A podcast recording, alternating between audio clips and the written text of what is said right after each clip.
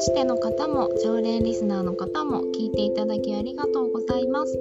聞くミュージアムギャラリーレビュー。今回は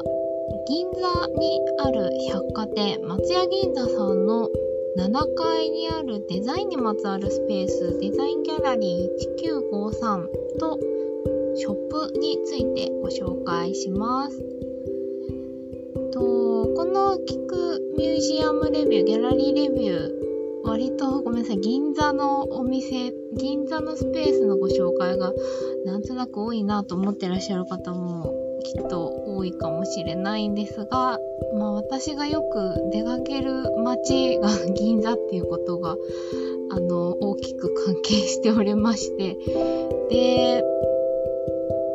ぜひ、あの、銀座っていうと結構、なんだろう、敷居が高いなと思われるがちな街だと思うんですけど、まあまあそういうお店も多々あるんですが、割と私はその、銀座のその老舗、歴史に裏打ちされた上質なものが集まる街という顔が好きで、あの、だいぶ外国のお客様、あの、旅で訪れる方が本当に増えて銀座また賑わってきたんですが、あの、ギャラリーとかデザインとか、うんとアートにまつわるスペースも実は結構たくさんあるんですね。で、それをぜひぜひここでお話しして知ってもらえたらなと思いながら、ちょっと集中的に ご紹介してきています。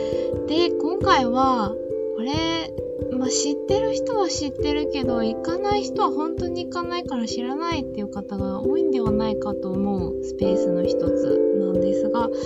えっ、ー、と、銀座の松屋、松屋銀座という百貨店の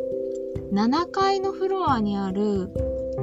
デザインギャラリー1953というスペースなんですね。あとショップも併設されているんですが、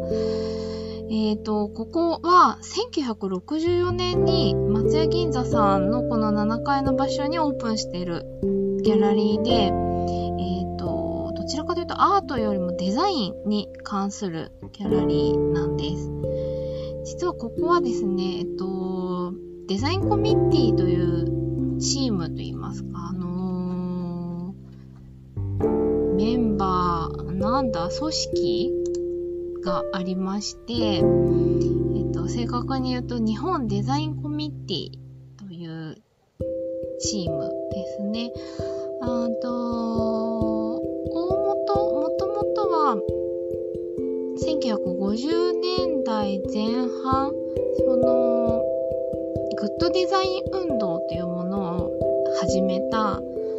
のー、ケムチイサムさんとか亀倉優作さん、あのー1964年のオリンピックのポスターデザインなどをされた方々ですが、まあ、あの工業デザインとかも本当にあの高度経済成長に向かうタイミングで日本人の暮らしをより良い、まあ、デザインのあるもので良くしていこうみたいなすごい簡単なざっくりした説明ですけどあのそういった活動をし始めた、えー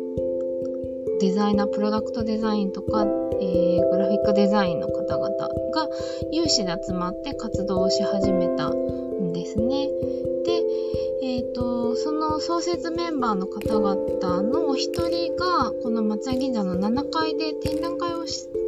するっていうのに関わったそうなんですが、そこをきっかけにして、このデザインコミッティの皆さんと松屋さんとのあのつながりっていうものがスタートしたそうなんですね。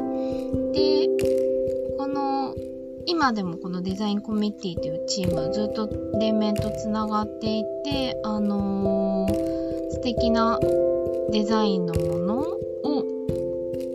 日本のデザイナーのものに限らず世界各国の作り手の方々のものをそんなデザインコミッティのチームの方々が、えっと、自ら推薦文を寄せながらご紹介するショップっていうのが運営されています。で、加えて、あのー、展示のスペースが併設されていて、それがデザインギャラリーという場所なんですけども、企画、ここの展示の企画から運営までをこのデザインコミュニティの皆さんが手掛けていらっしゃいます。で、えっと、松屋さんがオープンしている間はもちろん自由に出入りできまして無料でどなたでも見ることができます。今だいたい2、3ヶ月に1本もうちょっとやってるのかな？あの、様々な展覧会を開催していまして、私がデザインギャラリーの存在を知ったのは、過去の展覧会の情報を見返してみると多分2010年の9月の企画展かな銀座目利き百貨街っていうイベントだと思います。あの、今でもお家に辞書みたいな、国語辞典みたいな分厚い図録があるんですけど、多分デザインとか、まあ、その前に、え、ー、と、広告、コピー、まあ、広告全体に興味を持っていた時代がもともとあって、で、その流れから多分佐藤拓さんの展覧会とかを2121ギャラリーサイトってあのタウン六本木のミッドタウンにある美術館で見たりして、まあ、その前も徳仁さんの展覧会を見たりとかっていうとこからまあデザインの流れでこのデザインコミュニティっていうチームがあって松屋銀座にギャラリーがあるっていうのは多分その流れで知ったんだと思います。であの松屋さんにお買い物にもちろん行くことも多いんですけどタイミングあとは8階でも展覧会をやることが結構あるんですねあの多いのはミッフィーのあの5年ごとの周年展示みたいなのをやったりするのによく行ってましたしその流れでまあ7階もあの必ずはしごしていくっていうことが毎回のまあ定番のはしごスケジュールみたいな感じでいつも見に行っています。スペース自体そこまで広い場所ではないのででも展示によっては本当20分とか30分とかもっといるかもしれないですね。いつも面白い展示があの無料で見ることができて楽しいです。是非あのお買い物のついでにきっとそういう狙いがあってこの銀座の松屋の7階にあるんだと思うのでぜひぜひあの7階までエスカレーターひょひょいと上がっていただいてご覧ください。あと、ショップも本当におすすめなんですよ。あの、ちょっとした、まあ、プレゼント何か差し上げたいっていう時に、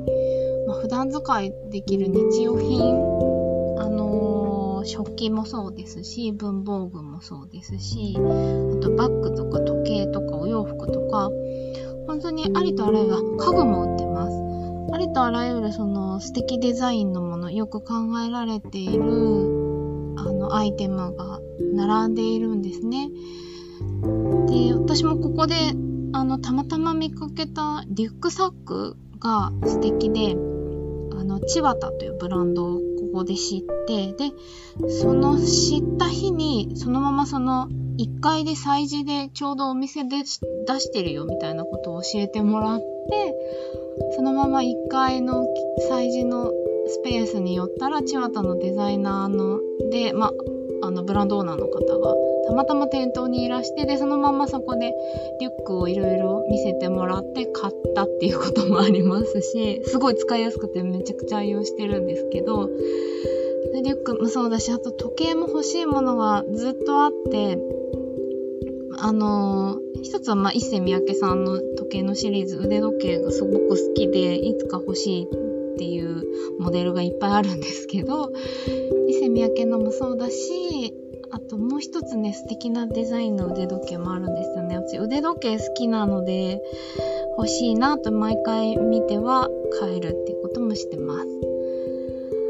あと本書籍もここ置いてるんですね。そんな大きいスペースじゃないんですけど、あの、デザインコミュニティのメンバーの方々の本だったり、その時やってる企画展に関する書籍だったり、いろいろ置いてあります。あの、NHK の美の壺の本もちょっとだけ置いてあったりしますし、あの、ほんと幅広いデザインに関する本が置いてあります。デザインに限らず写真集とかもあったりするな。うん。ぜひぜひ。全体としてはまあまあ大きめの売り場のスペースなんですけど、1時間ぐらいあればゆっくり見ることができると思います。で、ギャラリーとショップの間ぐらいの場所で、えっ、ー、と、ポップアップショップを時々やってたりもします。前は、あのー、シグマ、えっ、ー、と、カメラのレンズ、まあ、本体も今作ってますけど、シグマさんの展示をやっていた時にはシグマさんのスタッフさんとカメラとレンズがそこにポップアップで置かれていてあのー、すごい丁寧に商品のこととか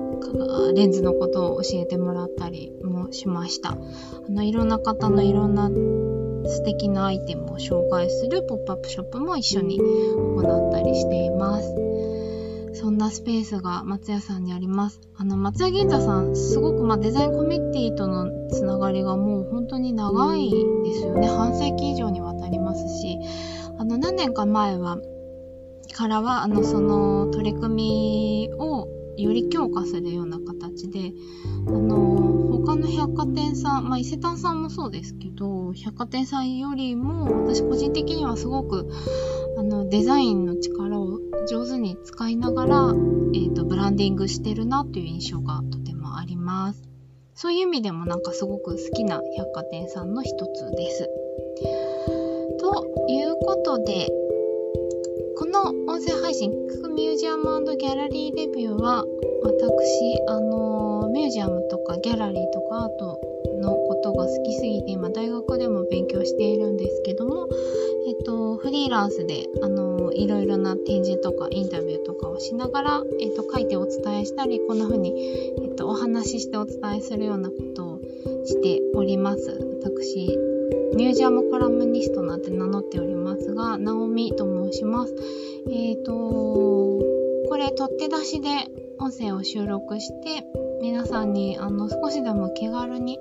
アートやあのカルチャーのある暮らしに親しんでもらえたらなと思って音声配信をしております。あの気軽に聞き流していただいて少しでもあのこんな場所あるんだなとかこんな展示あるんだな面白そうだな行ってみようかなみたいなあの思っていただくきっかけになったら嬉しいなと思っています。ということで、また次の音声配信でお耳にかかれるのを楽しみにしています。聞いていただきありがとうございました。